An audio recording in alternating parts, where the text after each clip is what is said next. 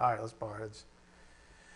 Dear Heavenly Father, thank you so much for this incredible privilege of gathering together as family. Thank you for truth that continues to set us free, Father. Thank you for keeping this building open for us. We know that it's by your divine providence that you do so. Thank you so much for the word of truth that sets us free, Father. Thank you for giving us this time, this moment that you've ordained from eternity past to insert this message into our souls. We know that everything you do is good, Father, so this evening is good. We pray for those in the congregation that can't be with us for a variety of reasons, including sickness. We pray also for those that are still lost in this world, Father, that they be humbled and receive saving faith before it's too late. We are most grateful and thankful, of course, for your Son's work on the cross to cancel out that debt and to make an evening like this a reality for all of us to enjoy. We just ask for your blessings on this evening's message. May it be edifying for our souls. We ask this in Jesus Christ's precious name. By the power of the Spirit, we do pray. Amen. Again, Proverbs 17, Wisdom, Part 18. On Sunday, we began with some encouragement. Let's go back there quickly. Go to Philippians 2, verse 1. Philippians 2, verse 1. I'll truncate it a little bit. Again, Philippians 2:1, wonderful thing, wonderful form of encouragement for all of us. A lot of heavy, what I would call heavy lifting in these messages as of late. You know, they're weighty, they're convicting. Sometimes you can walk away a little bruised, you know, heavy-hearted even. And so it's good to get this kind of encouragement. Philippians 2, verse 1. So, if there is any encouragement in Christ, any comfort from love, any participation in the Spirit, any affection and sympathy, complete my joy by being of the same mind, having the same love. We're going to end this way. We're going to come full circle this evening with the topic of love. Having the same love, being in full accord and of one mind. Do nothing from selfish ambition or conceit, but in humility count others more significant than yourselves. Let each of you look not only to his own interests, but also to the interests of others. Have this mind among yourselves, which is yours in Christ Jesus. Jump forward to verse 12. Verse 12. Paul continues, therefore, my beloved, as you have always obeyed, so now, not only as in my presence, but much more in my absence, work out your own salvation with fear and trembling.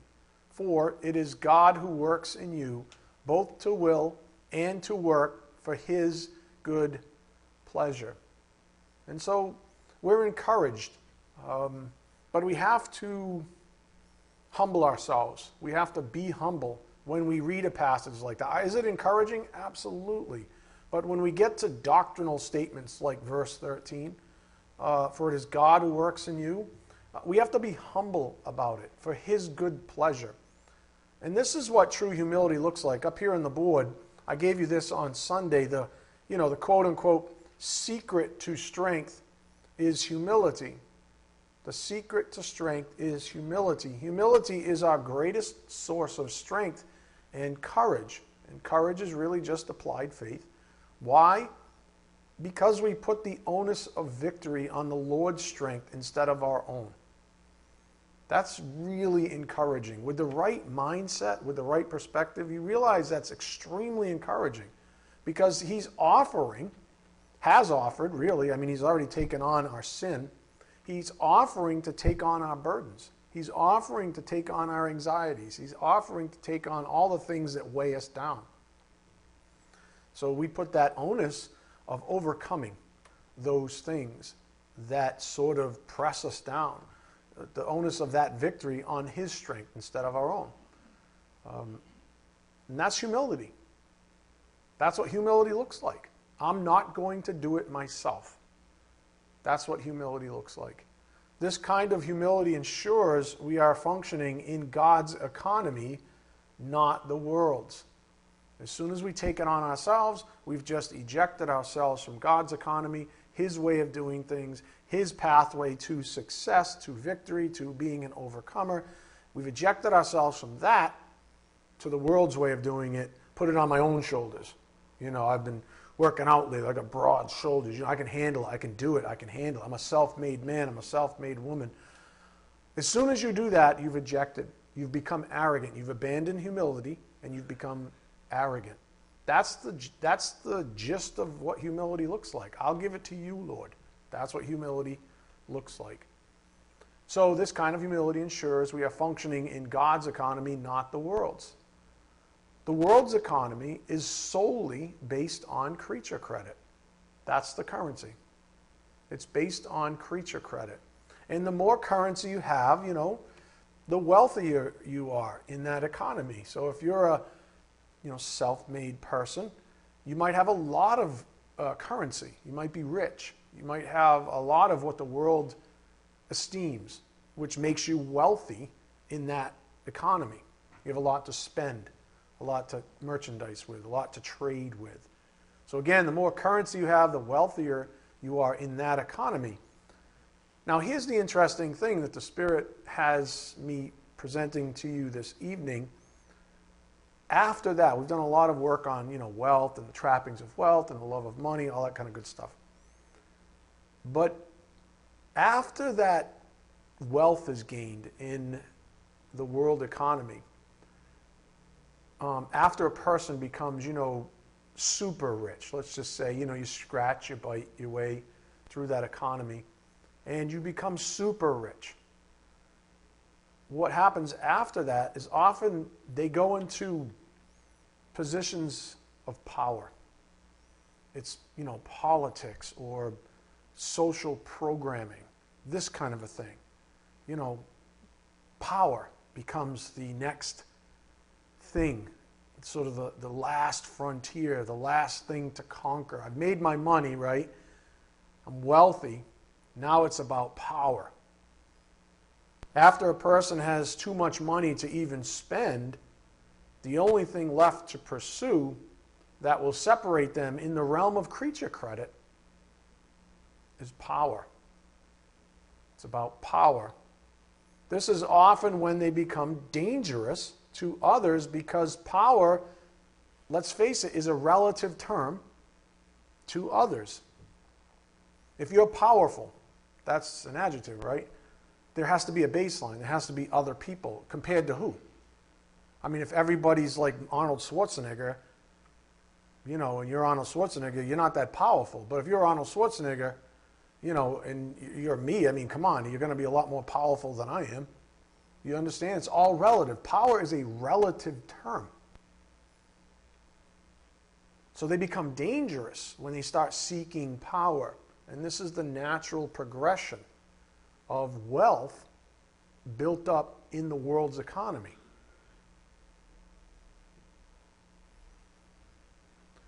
So they become dangerous to others because power is relative to others by default.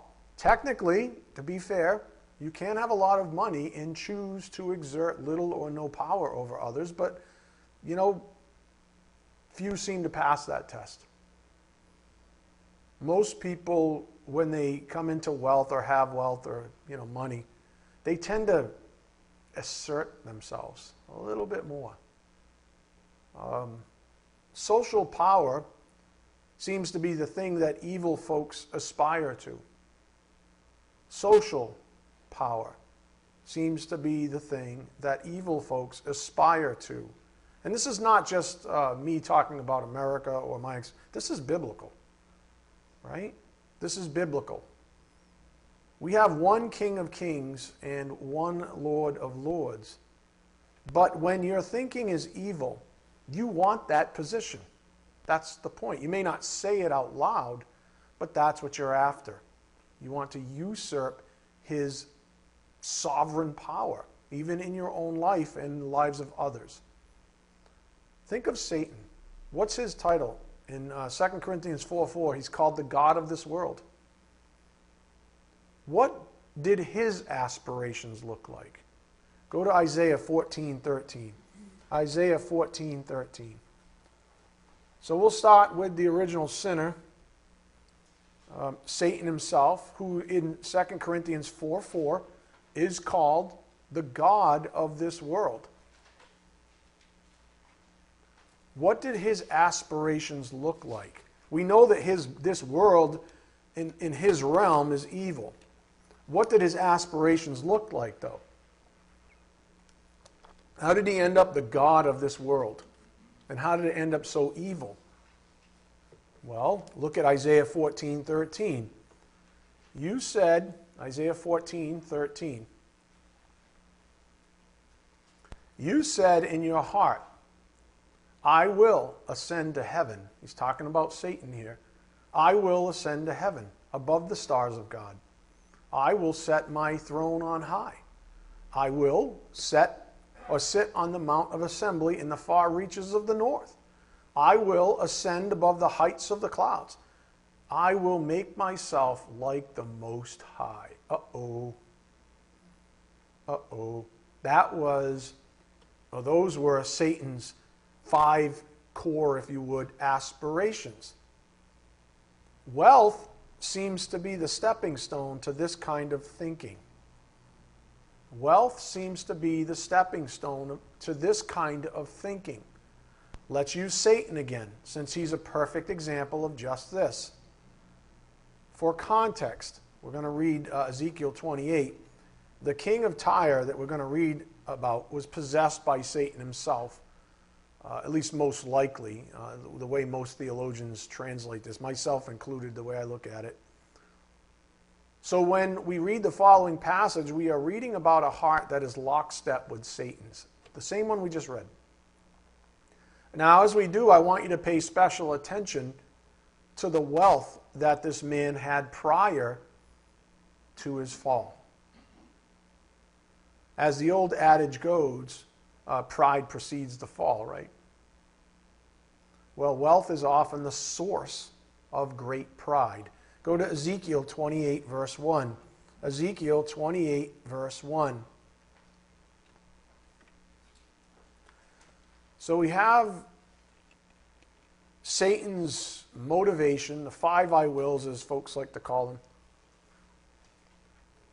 that culminated in I will be like the Most High. Well, look at this person here who was possessed by Satan, and look at the progression here. Ezekiel 28, verse 1. The word of the Lord came to me. Ezekiel 28, 1. The word of the Lord came to me. Son of man, say to the prince, also known as the king of Tyre, thus says the Lord God, because your heart is proud, and you have said, I am a god.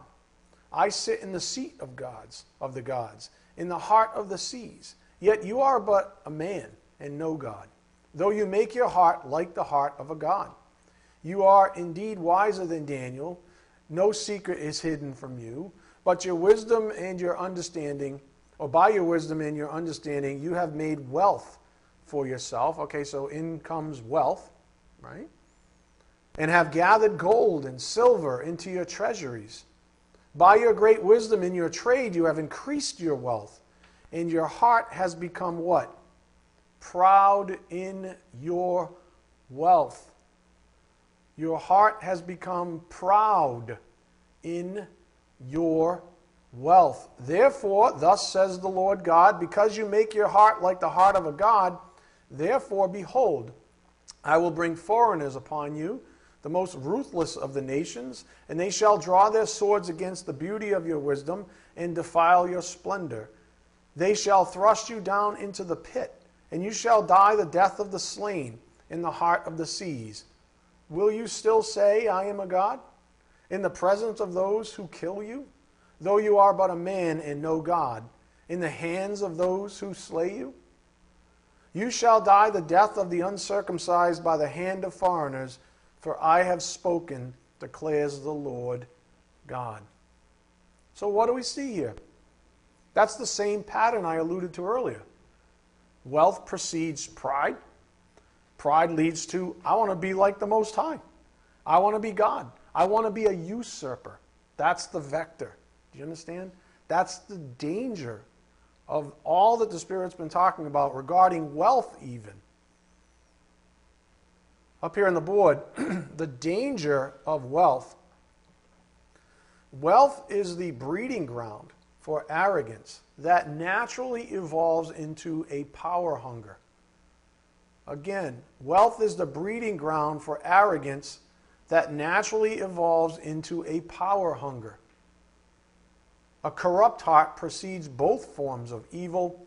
The heart sets the vector, if you would, says, I'm proud, I'm going that way. Luck and determination achieve the end goal. But again, this is the danger of it. Do you understand? This is the danger of it. All kinds of trappings in the Bible tied to wealth. Because people are never satisfied with wealth. They figure out once they have all that money and all that wealth, they're still not satisfied. And they say, crap, now what? Power. Now I go after power. I will be my own God. That idea sort of percolates up in a person individually. The only thing left is power. How can I dominate? It sounds like Tashuka, right? How can I dominate? How can I assert my power now? Oh, and by the way, it's really easy when you have a lot of wealth. Because for some god-awful reason, people pay attention to you when you're wealthy. Why? It literally makes zero sense. As a little side note, some of you know this, but I've been thinking a lot about why God never gave the Levites. Remember, the Levites were the priests, right? The Levites were the priest tribe in the Old Testament in Israel, right? And I've been thinking a lot why God never gave the Levites land of their own when he gave out land to Israel. If you read the Old Testament, you know that the Levites weren't given land as their inheritance. Up here on the board, Joshua 13:33 reads, "But to the tribe of Levi, the priests, Moses gave no inheritance." Very peculiar. Only tribe he did that to. The priests. The Lord God of Israel is their inheritance. In other words, the Lord was, I guess the right way to say it, almost selfish towards the priests, the shepherds. He said, I'm your inheritance. How about that? You get to spend all this extra time doing my will for my people. That's your inheritance. I don't want your mind distracted by land ownership. Again, but to the tribe of Levi, the priests, Moses gave no inheritance. The Lord God of Israel is their inheritance, just as he said to them. I believe God wants his shepherds unstained by wealth. That's what I believe. Unstained by wealth. Doesn't mean they can't have it and survive it. But for whatever reason, I think he tries to, or he wants to remove that stumbling block from a shepherd's path, if you would. And this is embarrassing, but I've often told you of my plans about a decade ago.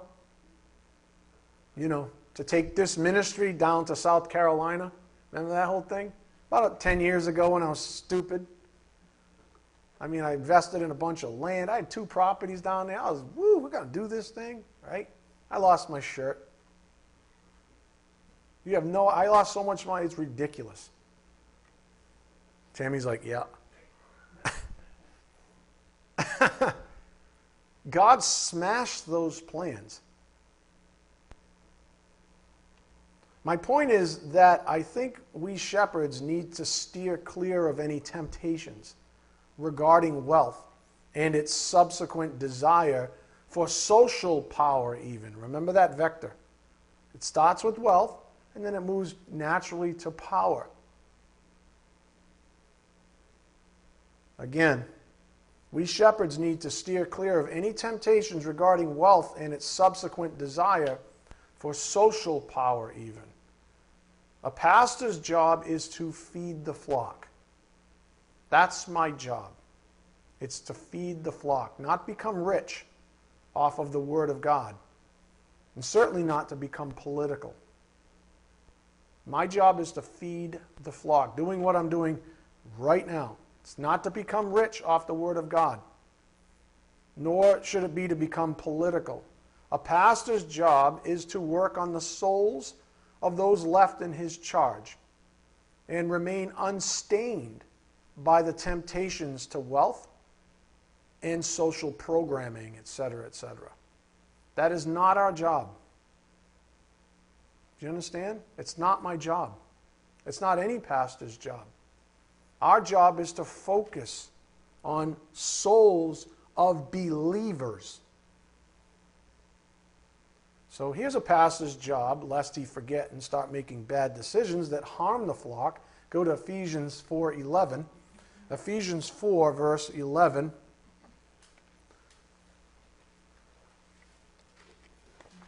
Ephesians 4, verse 11. Here's a pastor's job. And he gave the apostles, the prophets, the evangelists, the shepherds and teachers. You know that that's hyphenated, pastor, teacher, right? Verse 11. For what reason? To equip the saints for the work of ministry, for building up the body of Christ, until we all attain to the unity of the faith and of the knowledge of the Son of God, to mature manhood, to the measure of the stature of the fullness of Christ, so that we may no longer be children, tossed to and fro by the waves and carried about by every wind of doctrine, by human cunning, by craftiness in deceitful schemes. Technically speaking, a local assembly like this one isn't even for evangelizing, though it can and does happen. But the purpose of this local assembly is to feed the flock, is to train up the sheep. Can we evangelize? Sure. Again, the primary goal of a church, a Christian church, a pastor, his job is over sheep. Christ said, "These are my sheep. You're my under-shepherd." He didn't say, "Go shepherd the ones that aren't my sheep." He said, "Shepherd my sheep. If you love me, Peter," right? Shepherd my sheep. That's the job of a pastor, to shepherd believers. That should be the focal point of their ministry, to tend to souls that are already saved. And I think some pastors get confused about this simple fact. All right, that's just a little side note that God had me studying out for a few months now, actually. Back to the pattern, though, we just noted with the king of Tyre. First, we noted he was very wealthy. Second, he became so arrogant that he usurped the rightful place of God, setting himself up, as the word said, as a god. You see the vector he was on? He became very wealthy. Then he said, "I got all this power. I'm going to be like God. I'm going to usurp God's authority." In other words, after wealth, an arrogant person naturally seeks power. And power in this sense implies an intrusion on the rights of others. That's what power is. It's often, when it's used in this context, an intrusion on the rights of others. Here's what the Bible has to say on this. Go to Proverbs 29, verse 7. Proverbs 29, verse 7. Here's what the Bible has to say about that little topic.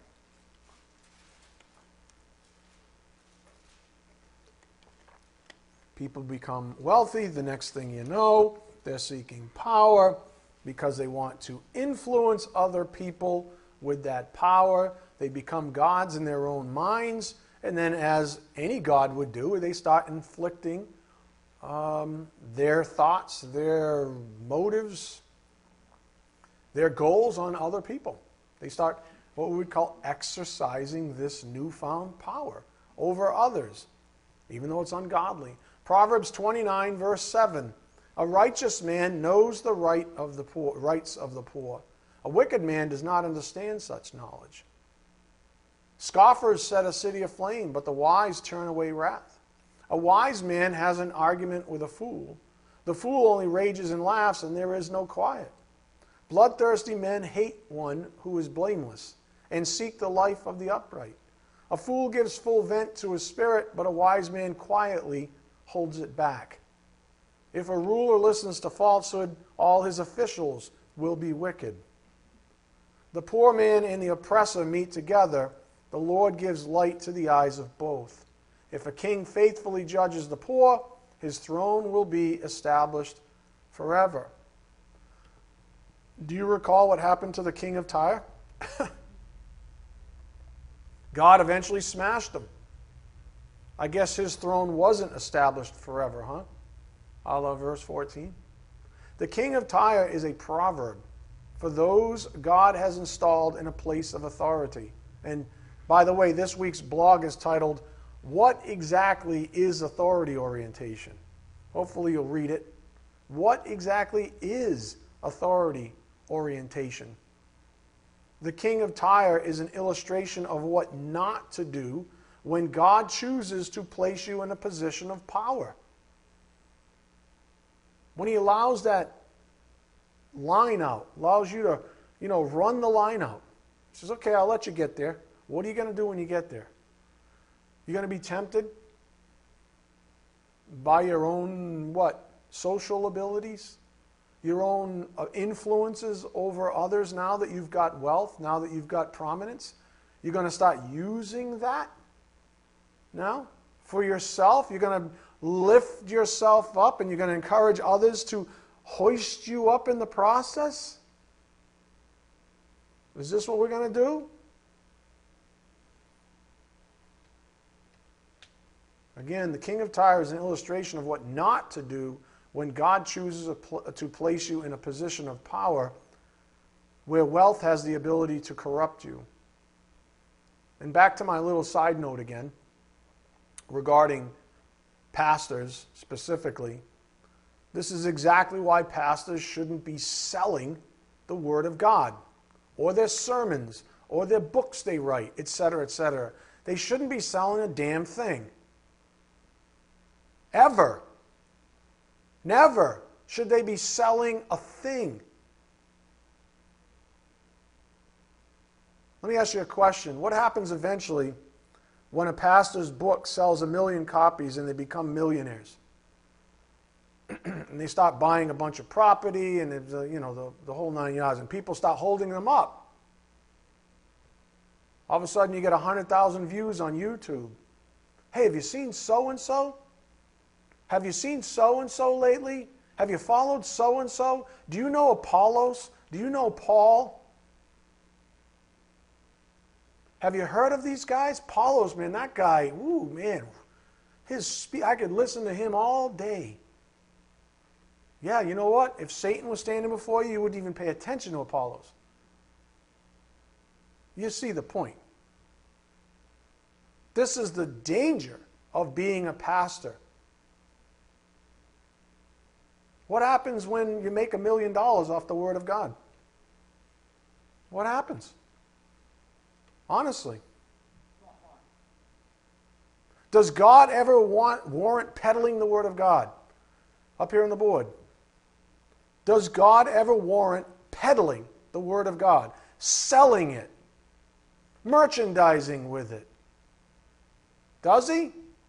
No. 2 Corinthians 2:17, we are not like so many peddlers, kape leuo in the Greek, retailers, to hawk, trade in, deal in for purposes of gain. That's from Strong's. That's what a peddler is, a retailer of the Word of God. That is grotesque.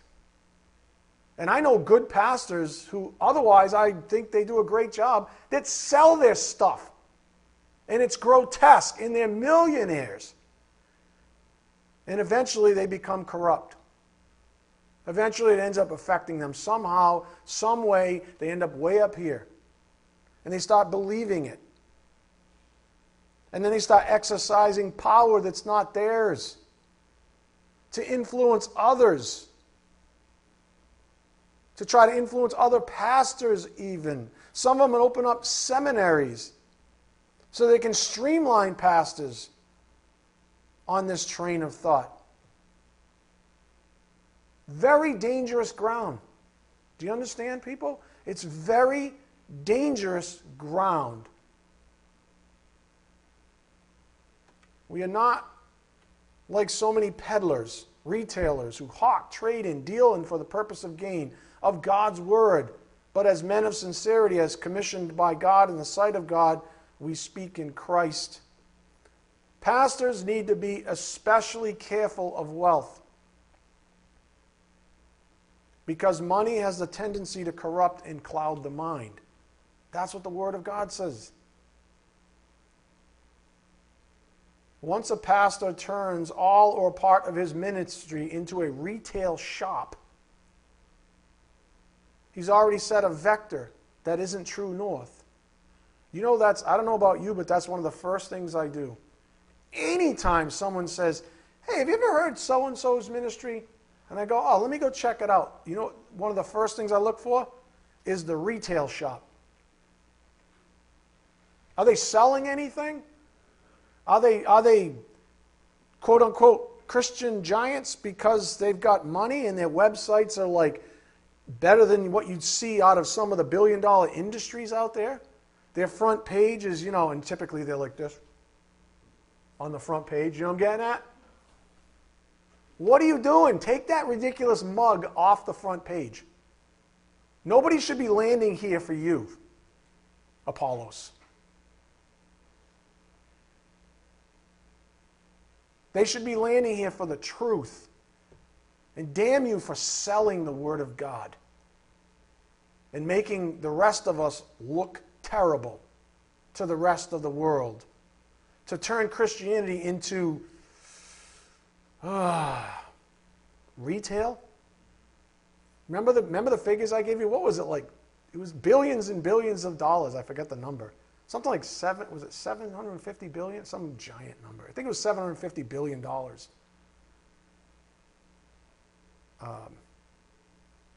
Once a pastor turns all or part of his ministry into a retail shop, he's already set a vector that isn't true north. The saddest thing is that's how so-called, mega churches are formed. They are subsidized by peddling the Word of God. All right, let's get back to where we began here with the idea of beyond wealth is meddling in the affairs of others through politics even or social programming or whatever. Go to 1 Peter 4:15. 1 Peter 4:15.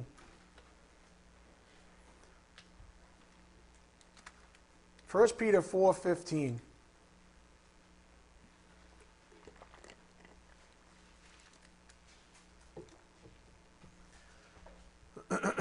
First Peter 4, verse 15.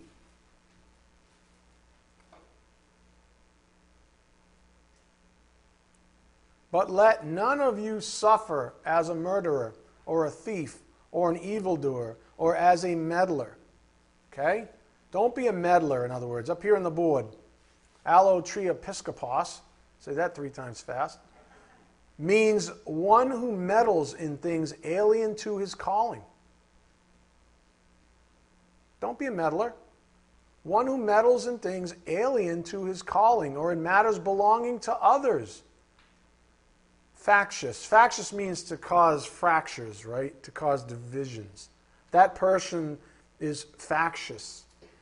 They're a meddler, right? When you start usurping God's authority to do things the way He wants. And go ahead and feel free to think about authority orientation.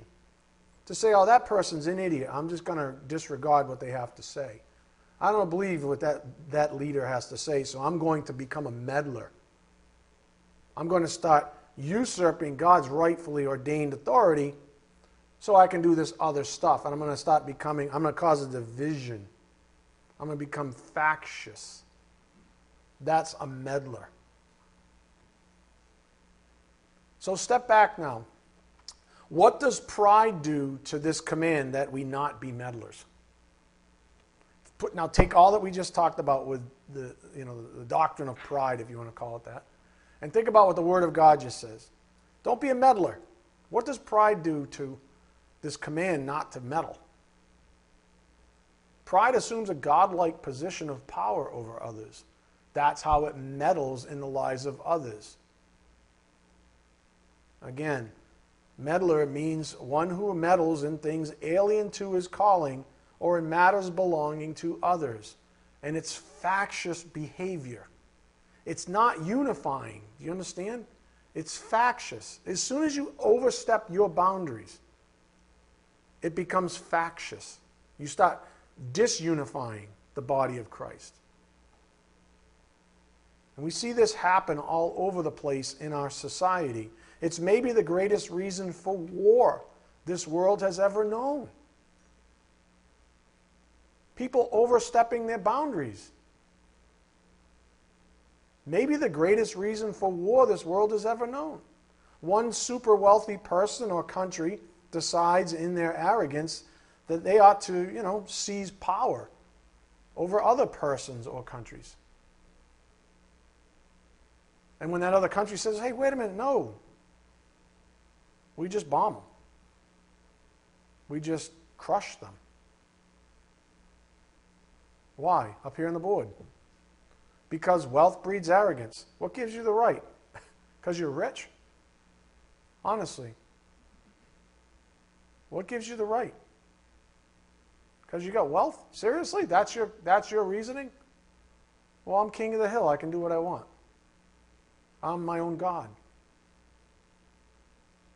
Up here on the board, have you ever noticed the connection between wealth and the assumption of power?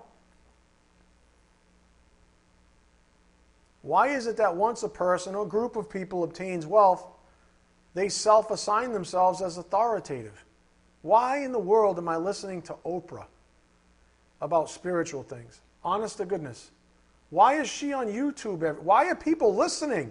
She's a talk show host who has denounced Jesus Christ on national television. Why are people listening to Oprah? Honest to goodness. Because she's rich. Honest, because she's rich. Why? What other reason would there be? You wouldn't even know of her if she wasn't a billionaire. You'd never see her face. Thank God. Right? I mean, wealth breeds arrogance. Have you ever noticed the connection between wealth and the assumption of power? Why is it that once a person, a group of people obtains wealth, they self-assign themselves as authoritative? Isn't this the exact same pattern we noted with Satan? Yep. Isn't it the same pattern we noted with the king of Tyre? Yep. Isn't it the same pattern I described regarding pastors who peddle the Word of God? Indeed. That's the pattern. Do you understand? That's the pattern. I'm convinced of it. Most people cannot handle wealth. Something always goes corrupt. And it's not just the wealth. It's what comes with the wealth. It's that social respect, the creature credit, the world system that says, oh, well, that's what all the rest of us are after, so we're going to hold you up like idols because you've got everything that we want. Do you understand? Next thing you know, you're the hero, you're the idol. And even though you started off good, with good intentions, the rest of the world is constantly saying, you're the man, you're the woman, you're the man, you're the woman. You're awesome. Look at all the money. Oh, I want to be like you, Mike. I want to be like you. I want to be like you. And Mike, that was a commercial. Remember Michael Jordan? I want to be like Mike. I want to be like him. I want to be that guy. Next thing you know, you stop believing your own hype. That was Satan's problem. He started believing his own hype. King of Tyre, same thing. Millionaire pastors, mega churches, same thing. Same stinking thing. The problem with wealth is that it breeds arrogance. Even well-intentioned people who start out good, once put to the test, often fail it. Why is it that wealthy people, once perverted, behave as though they are above the law? Why is it that poor people never seem to make that assumption? And just reflect on this. I alluded to this earlier. Why, oh why? I have all capitals in my notes. Why, oh why, pray tell, is money the variable in the equation? One person thinks they're above the law, one person doesn't. Why is it money? Like, aren't there other things? Like, I don't know. Nothing's holy, but do you know what I'm getting at? Why is it money? Why is money the variable that says, oh, you're above the law, you're not? Why is money the deciding factor? Why? Up here on the board. Why does the presence or absence of money affect our judgment on things that are clearly stated in the Bible? Why? Why do all of a sudden we become partial fools? Why does the presence or absence of money affect our judgment on things that are clearly stated in the Bible? Why do people assume satanic positions of power just because they have wealth? Isn't that the mistake the king of Tyre made at the behest of the originator of sin, Satan himself? Yeah. Up here on the board, here's our example to follow. Here's Jesus' example. Jesus is the wealthiest person to ever walk the face of the earth. And you know I'm not talking about money. If he wanted all the money, he could have grabbed it, but he didn't. But he's the wealthiest person to ever walk the face of the earth. Not once did he try to seize political or social power. Not once. Not once did he try to seize political or social power. He preferred to focus on spreading the gospel. I came to seek and save the lost. That's what I came to do. Not once did he try to seize political or social power. Yet he was the wealthiest person to ever walk the face of this planet. He preferred to focus on spreading the gospel. Here's a good question for you. Did Jesus ever sell the Word of God? Nope. He was a carpenter. Did Paul, or the other apostles even, ever peddle the Word of God? Nope. Paul was a tent maker. Does the Bible ever endorse men and women of God gaining wealth and seizing power as a result? Nope. Nope. Just to help weave this together, here's the last few principles just to reorient ourselves. I'm going to go quickly, DJ. 2 Corinthians 2:17 up here on the board. For we are not like so many peddlers, retailers to hawk, trade in, deal in for purposes of gain of God's word. But as men of sincerity, as commissioned by God, in the sight of God we speak in Christ. Next principle, wealth breeds arrogance. Have you ever noticed the connection between wealth and the assumption of power? Why is it that once a person or group of people obtains wealth, they self-assign themselves as authoritative? Next point. Why does the presence or absence of money affect our judgment on things that are clearly stated in the Bible?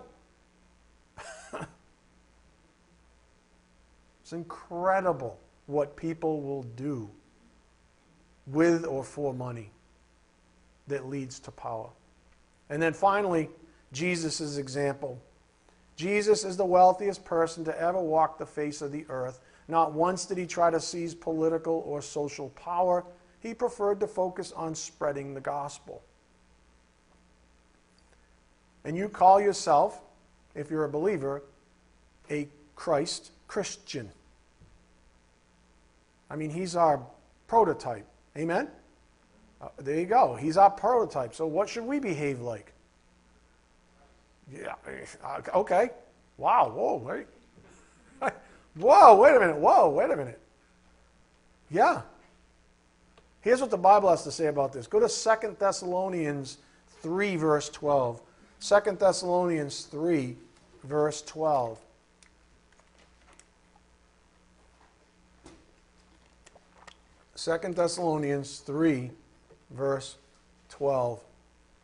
I think a lot of people are getting baited nowadays. Even pastors, famous pastors even, getting baited into doing stupid stuff against the Word of God. Here's what the Bible has to say about this. 2 Thessalonians 3:12. Now such persons we command and encourage in the Lord Jesus Christ to do their work quietly and to earn their own living. Do their work quietly and earn their own living. Stop being a meddler, right? This is the exact opposite of meddling, is it not? Don't be a busybody, as it says elsewhere in Scripture. Don't be a meddler. This is the exact opposite. If you're doing your work quietly, as under the Lord, are you meddling in the affairs of others? No. No. Is your motivation to gain wealth so that you can obtain power? No. That's the point. It's the exact opposite of meddling. So, what should a God-fearing Christian be doing with their precious time here on earth? The simple truth, honestly, the culminating truth, we're supposed to love one another. That's it. We're supposed to love one another. Jesus Christ said, if they persecuted me, they're going to persecute you. Take courage. Your brothers and sisters are going through the same stuff. But that, can't we fix that? Can't we become social justice warriors? Can't we get into political offices? Can't we do it? Did Jesus do any of that? No. He worked on the souls of individuals. What was his motivation? The gospel.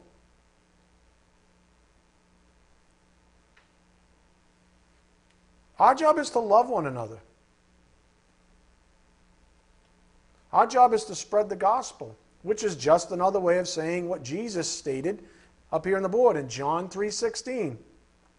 For God himself so loved the world that he gave his only Son, that whoever believes in him should not perish, but have eternal life. The gospel is the greatest expression of true love we've ever known. And how does it work? Does it work through political checks and balances? No. Does it work through social programming? Nope. It works one soul at a time. It works one soul at a time. Each soul figures out that God so loved the world that he gave his only begotten Son, that whoever believes in him shall not perish but have eternal life. How about that? Sounds like that's what Jesus came to do. It sounds like that's part of the Great Commission. That's part of the message of the Great Commission. That's our lot in life. We're going to be persecuted. So you can either waste your time and try to fix it with your human engineering, because now you've got power, because now you're wealthy, or you can do like Jesus did. Work on souls one soul at a time. Instead of being a meddler who is causing divisions in the church, why don't you focus on your calling? If you're a pastor, your calling is that church. If you're an evangelist, outside, go for it. One soul at a time. Do we need to be meddling in politics or social programs in order to give a person the gospel? Absolutely not. Is a local assembly the place where Jesus sent his disciples with the Great Commission? No. He did not. He didn't say, hey, now that you got it, turn around, come back in. He said, go out to the ends of the earth. Go out to the ends of the earth. And for the record, that's the only time you get to disobey the authorities of government. When someone tries to stop the gospel. But I'm going to tell you this again. That's not the function of a local assembly. The Great Commission is out there. Do you understand? You're wearing masks. Why? Because we're law-abiding citizens. That's why. When the governor said you can't be open right now because it's going to cause a problem, what did we do? I got online. I used technology. Imagine that. God found a way to get the Word of God to you.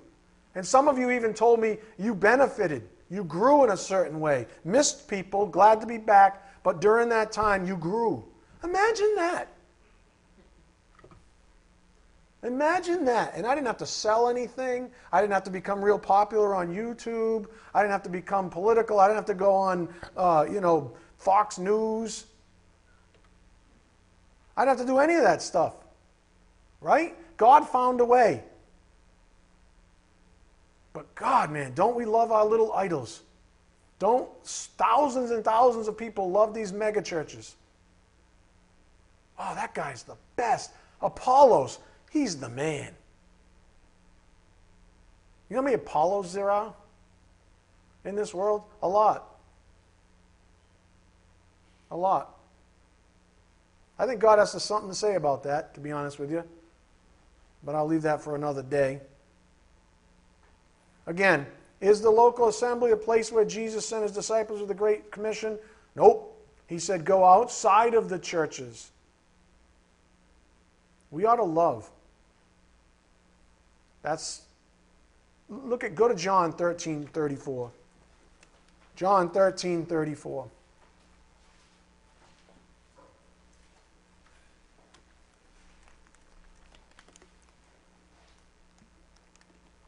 In this church, we're to love each other. Right? Out there, we're supposed to love our enemies. Why? Because that's what will motivate us to give them the gospel. John 13:34, Jesus said, a new commandment I give to you, that you love one another. Just as I have loved you, you also are to love one another. Imagine this, by this all people will know that you are my disciples. How? If you have love for one another. Whoa, wait a minute, what? By this, all people will know that you are my disciples if you have love for one another. Does Jesus say people know you are his disciples once you rise to political and or social power? Does it? No. It doesn't say, wow, look how great that guy is. He must be one of Jesus's. Look at him. Look how popular he is. Look how big his church is. Look how rich he is. God is blessing him out. He must be the real deal. Look at him. Look at his ministry.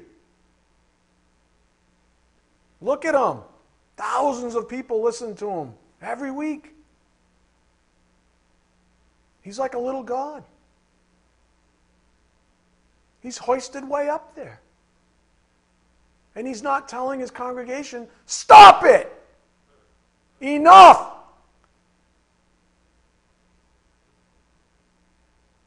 He's not saying that. He's saying, yeah, I kind of am swell. And I am a millionaire. And I do have some political clout. And I do have some power. I think I'm going to usurp a little of God's power. And I'm going to defect from my position of humility. And I'm going to go outside of my calling. And I'm going to begin to meddle, which in the end causes fractures in the body. Listen, there's no room for superheroes. The one case we had of that, Paul went, no! But Apollos, stop, enough. God causes the growth. He planted, I watered. God caused the growth. Stop lifting people up. You're so pathetic. You're such idolaters, right? Don't think that doesn't happen in Christianity. Oh, people love their famous Christian pastors. You know, the ones on television. Paul smashed the idea. Smashed it. Again, does Jesus say people know you are his disciples once you rise to political and or social power? You know, after you've made enough money to assert yourself to these ungodly thrones? Nope. Jesus said it best. Verse 35. By this all people will know that you are my disciples, if you have love for one another. Our, if you want to call it that, if you want to speak in economic terms, right? Our merchandising has nothing to do with money or the creature credit, the world economy that goes along with it. Our economy is based on love, where grace is the currency, the expression of said love. Go to 1 Thessalonians 4:9. 1 Thessalonians 4:9. There's no place for heroes. Do you understand? Take that thing out of your vernacular when it comes to true Christianity. As soon as a pastor or an evangelist or anybody becomes too big for their britches, there's a problem. If they're not the first person to say, everybody just stop. Everybody just stop. Then there's a problem. 1 Thessalonians 4:9. Now concerning brotherly love, you have no need for anyone to write to you, for you yourselves have been taught by God to love one another. For that indeed is what you are doing to all the brothers throughout Macedonia, but we urge you, brothers, to do this more and more, and to aspire to what? Live quietly, and to mind your own affairs. Mind your own business. Live quietly and to mind your own affairs and to work with your hands. Remember, in context, the Greeks would have thought that was beneath them. You know what I'm saying? Like working with your hands, that was like for the lowlifes. Paul said, do it. This isn't about money anyways. This is not prestige anyways. Do a job where you can sleep at night. Anyways. To aspire to live quietly and to mind your own affairs and to work with your hands as we instructed you, so that you may walk properly before outsiders and be dependent on no one. In other words, don't be meddlers. Love is manifest in living quietly. Listen, I've got to close. Jesus wasn't a political animal. The Pharisees were. The apostles never made money and then assumed social power. The Jewish leaders did that. We likewise are to do as the Bible teaches, live out our lives quietly, working as unto the Lord, spreading the gospel. That's what the Bible teaches us, and my friends, that's what love looks like. That's what love looks like. Greater love is no one than this, that he laid down his life for his friends. Amen? All right, let's bow our heads. Dear Heavenly Father, thank you so much for this incredible privilege of studying your word here this evening. We just ask for your blessings as we take the things we've learned back to the privacy of our own souls, Father, back to our homes, and maybe out to the world, Father. Your will be done. That's just decaying. We ask this in Jesus Christ's precious name. By the power of the Spirit, we do pray. Amen. Thank you.